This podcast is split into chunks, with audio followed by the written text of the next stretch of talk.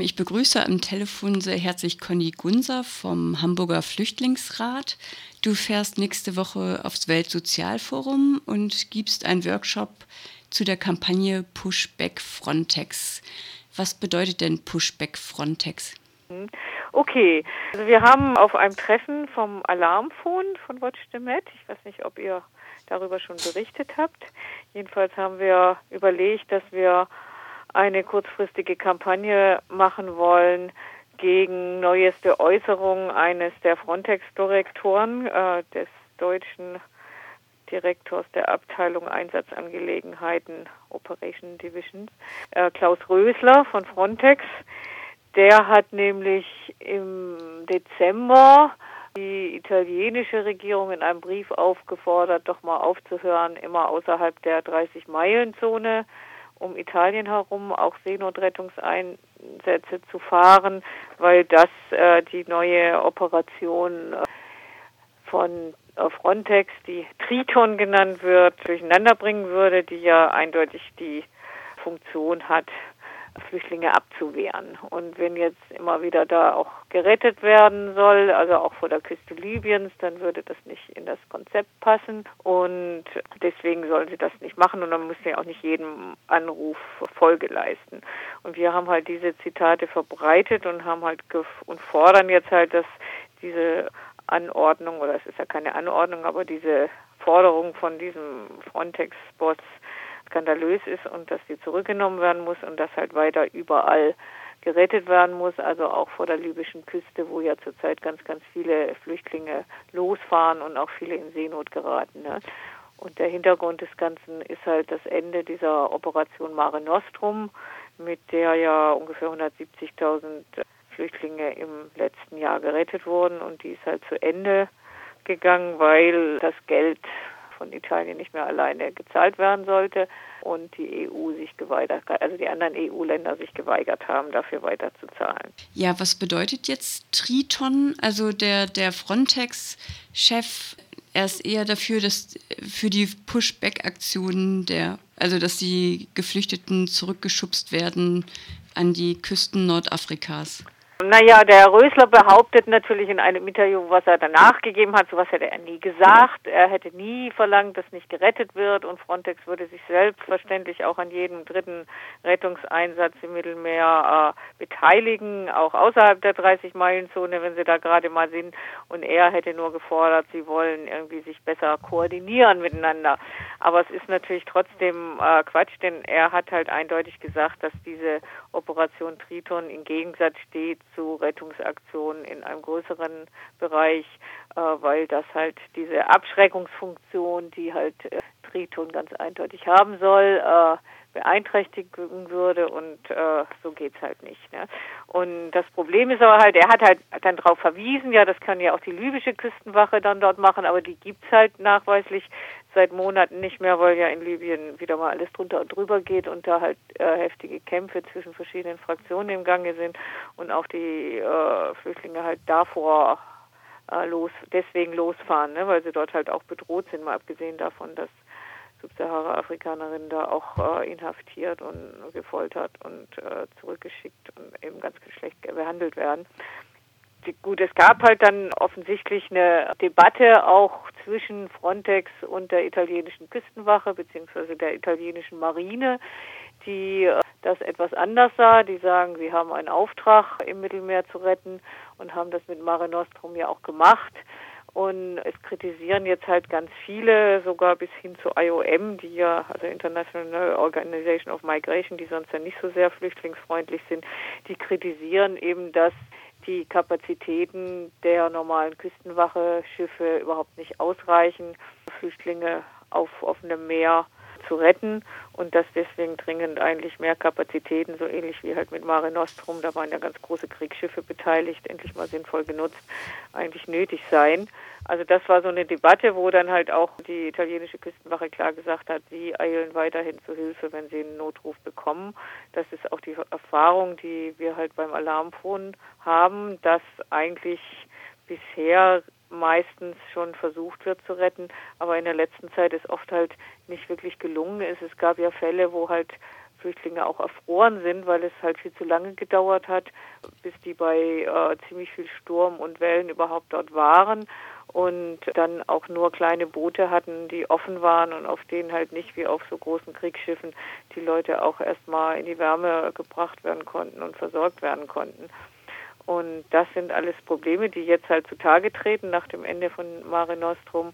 Und darum geht im Moment die Debatte.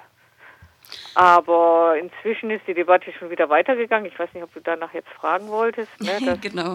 Ne, dass es jetzt halt auf EU-Ebene und auch äh, vom deutschen Innenminister de Maizière ja wieder neue alte Vorschläge gibt, warum man das Ganze nicht dadurch löst, dass man halt in Nordafrika und in den Transitstaaten Lager einrichtet, wo die Leute dann halt dort schon äh, einen Asylantrag stellen können, beziehungsweise wo schon die Auswahl stattfindet zwischen denen, die halt äh, asylberechtigt sein könnten und denen, die halt nur Wirtschaftsmigranten oder wie man sie sonst immer nennt, seien. Ne?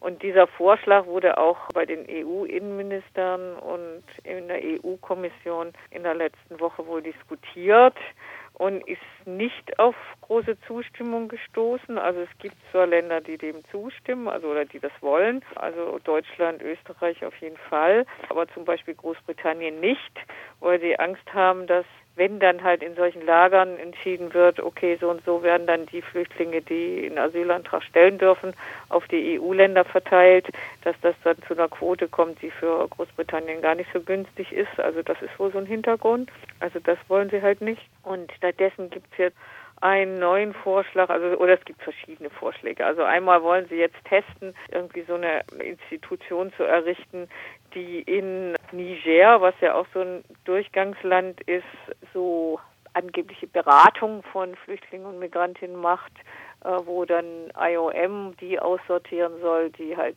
äh, irgendwie zurück sollen und nicht Richtung Europa weitergeleitet werden sollten und der UNHCR sich um die anderen kümmern soll, die dann irgendwie vielleicht einen Asylantrag stellen können und dann vielleicht irgendwann auch eine Chance haben, Richtung Europa weitergeleitet zu werden. Also das ist aber eher so ein Pilotprojekt und was sie jetzt verstärkt versuchen, was eigentlich auch nichts wirklich Neues ist, dass sie versuchen, Tunesien und Ägypten also bei Libyen trauen sie sich wohl nicht, weil sie da ja irgendwie keinen richtigen Ansprechpartner haben in dem ganzen Chaos dort. Aber mit Tunesien und Ägypten sind ja auch die äh, europäischen Regierungen auch relativ eng am kooperieren, dass sie denen eben Druck machen wollen, dass sie mehr Rettungseinsätze fahren vor den Küsten, also wohl auch dann vor der libyschen Küste, wie sie sich das vorstellen können, weiß ich auch noch nicht so recht.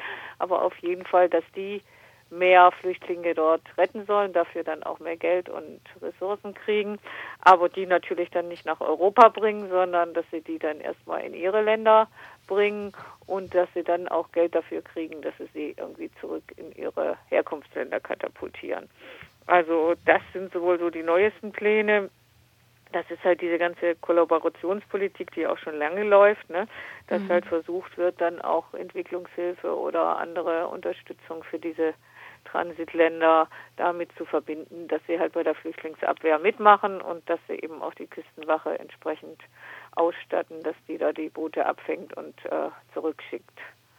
Und halt diese Lagerpläne, also letztlich gibt es ja schon Lager oder gab es auch schon Lager in Nordafrika und ein ganz wichtiges Lager war ja das äh, Lager Shusha an der tunesisch-libyschen Grenze, was offiziell im Juni 2013 geschlossen wurde aber mehr oder weniger immer noch existiert mit, ich weiß nicht wie viel, aber wahrscheinlich ein paar hundert Leuten, die dort immer noch ohne Strom, ohne Wasser, ohne irgendwelche Versorgung äh, in irgendwelchen abgerissenen Zelten äh, vegetieren. Wie machen äh, die das eigentlich? Das, was ohne Wasser und naja, sie haben wohl irgendwelche Wasserhähne in ein paar Kilometer Entfernung, die eigentlich für Vieh gedacht sind. Oder sie stellen sich an die Straße und versuchen halt von vorbeifahrenden Autos äh, Wasser zu kriegen. Und Teil der Leute ist zeitweise halt auch in den näher gelegenen Orten und versucht dort Arbeit zu finden. Ne? Also als wir zuletzt jetzt da in dem Lager waren, im Januar letzten Jahres, da waren halt ganz, ganz viele Mütter mit kleinen Kindern, alte, kranke, Behinderte im Lager und die jüngeren Männer in arbeitsfähigem Alter oder so, die versuchen halt irgendwo einen Job zu kriegen und damit ein bisschen Geld zu verdienen, damit die überhaupt überleben können. Ne? und ich denke halt im Zusammenhang mit diesen Vorschlägen jetzt, dass solche Lager in Transitländern ja die Lösung wären, zeigt halt Shusha, dass es das absolut nicht ist. Also gut, Shusha war jetzt nicht gedacht als Lager im Auftrag der EU, um da irgendwie Flüchtlinge abzuhalten, sondern war ja erstmal gedacht für die ganzen die äh, Leute, die halt aus dem Krieg in Libyen damals geflüchtet sind 2011 und ein großer Teil von denen ist entweder ja freiwillig zurückgegangen oder auch schon auch abgeschoben worden und ein ganz geringer Teil hat eben diese Asylverfahren dort äh, erfolgreich durchlaufen. Ich glaube, das waren so maximal 3000 Leute von über 20.000. Und selbst von denen, die damals anerkannt wurden in dem Lager Shusha, hat nur ein geringer Teil dann auch wirklich Resettlement bekommen. Kann sein, dass mehr anerkannt wurden. Ich glaube, anerkannt wurden sogar an die 5000, aber halt Resettlement bekamen meines Wissens nur knapp 3000 und ein ganz großer Teil von den anerkannten Flüchtlingen wurde eben in dieses Resettlement, also dieses Neuansiedlungsprogramm in Europa oder USA oder Kanada oder so, nicht aufgenommen. Und ganz viele von denen haben halt deswegen auch protestiert. Andere haben protestiert oder protestieren immer noch, weil sie sagen, die Verfahren sind nicht rechtmäßig gelaufen. Sie hatten äh, nicht die richtigen Dolmetscher. Sie hatten keine Möglichkeit, irgendwelche Rechtsmittel einzulegen oder auch nur Einblick zu nehmen in die ganzen Verfahren, wurden nicht beraten und so weiter und so fort. Also Asylverfahren unter solchen Bedingungen äh, können gar nicht wirklich den rechtlichen Vorschriften, zum Beispiel halt in europäischen Ländern, wo sie ja auch schon fraglich sind, entsprechen und sind deswegen wirklich schon sehr fragwürdig. Und was halt der Effekt war, ist, dass ein ganz, ganz großer Teil der Flüchtlinge, die eben kein Resettlement bekamen, beziehungsweise die abgelehnt wurden, äh, inzwischen auch per Boot Richtung Europa gefahren ist und auch ganz viele hier angekommen sind, auch in Deutschland. Ne? Und wenn jetzt die Regierung behauptet, durch solche Lager könnte man verhindern, dass Boat People sich überhaupt auf diesen gefährlichen Weg machen, dann stimmt das zumindest, was die Erfahrungen von Shusha betrifft, überhaupt nicht. Weil die Leute machen es trotzdem oder sie vegetieren dann dort in der Wüste vor sich hin. Denn in Ländern wie Tunesien oder Ägypten, die ja selber mehr als genug Probleme haben, haben sie halt auch keine Chance zu bleiben. Und die ganz, ganz große Mehrheit kann oder will eben nicht zurück in ihre sogenannten Herkunftsländer. Und gerade was Susha betrifft, ganz viele von denen waren ja schon 10, 20, 30 Jahre in Libyen oder sind sogar in Libyen oder in Tunesien geboren. Was ist denn dann bitteschön ihr Heimatland? Ne? Mhm. Ja, jetzt zum Abschluss nochmal zurück zum Weltsozialforum. Mhm. Ähm, letzte Woche gab es ja diesen Anschlag ähm, in Tunis. Wie wird denn für die Sicherheit der Leute also wie schätzt du das ein? Keine Ahnung. Also es wurde halt gesagt, dass halt schon vorher relativ viel Sicherheitsmaßnahmen geplant und ergriffen wurden. Aber natürlich jetzt erst recht. Aber was ich halt auch ganz gut finde, dass jetzt die Auftaktkundgebung fürs Sozialforum umgeändert wurde. Also ursprünglich sollte das halt nur so ein kurzer Marsch in der Innenstadt sein und jetzt soll es halt eine Demonstration nach Bardo sein. Also im Bardo, wo halt dieses Museum ist, ist ja auch das äh, tunesische Parlament direkt daneben und es war ja auch die Frage, ob das nicht eigentlich das Angriffsziel war. Auf mhm. jeden Fall ist jetzt geplant eine ganz große Demo, eine internationale Demo gegen diese Terroranschläge und für äh, demokratische Verhältnisse äh, mit Leuten halt aus aller Welt. Also das wird sicher ein ganz schöner, ganz schön langer Marsch, weil das ganz schön weit ist da von der City äh, zum Bardo, aber das soll halt am Dienstagnachmittag, also am Eröffnungstag stattfinden. Mhm. Und es gibt halt den Aufruf auch von dem Organisationskomitee vom Weltsozialforum, auf jeden Fall trotzdem jetzt zu kommen und nicht äh, abzusagen und nicht äh, sich einschüchtern zu lassen, weil das genau das ist, was diese äh, Idioten da von diesem islamischen Staat und die anderen eigentlich wollen. Aber es ist natürlich gut, es gibt immer die Gefahr von Anschlägen. Das ist ja nichts ganz Neues jetzt in Tunesien. Aber dass sie halt direkt in Tunis äh, stattfinden und mit so vielen Toten, das ist jetzt relativ neu. Mhm. Und bisher fanden sie eher in anderen Regionen statt, die Anschläge. Aber Probleme gab es halt schon länger ne, mit und gut, das geht ja jetzt auch durch alle anderen Medien, dass halt gerade aus Tunesien sehr viele auch äh, in Libyen trainiert wurden oder nach Syrien äh, gehen und so weiter und so fort. Also insofern. Aber ich denke halt, was halt ganz gut ist in Tunesien, dass es eine relativ wache, aktive sogenannte Zivilgesellschaft gibt, die sich sowas halt auch nicht gefallen lässt und die jetzt auch auf der Matte steht und sagt, wir demonstrieren, die sich aber andererseits auch nicht von der Regierung einkaufen lässt, jetzt so äh, Schulterschluss, wir sind alle Tunesien irgendwie äh, zu machen. Ne? Also diese Demonstration ist jetzt geplant worden ohne Gespräche mit der Regierung. Also das war auch eine ganz wichtige Information, weil wir jetzt erst gedacht haben, okay, also die Regierung hat die Weltsozialforumsleute auch eingeladen. Äh, sie sollen doch irgendwie gemeinsam überlegen, was man jetzt tun soll. Aber also das äh, Komitee vom Weltsozialforum hat das jetzt erstmal eigenständig entschieden und erst hinterher dann irgendwie Absprachen äh, getroffen und sich nicht einkaufen lassen sozusagen. Ne? Ja, vielen Dank, Conny.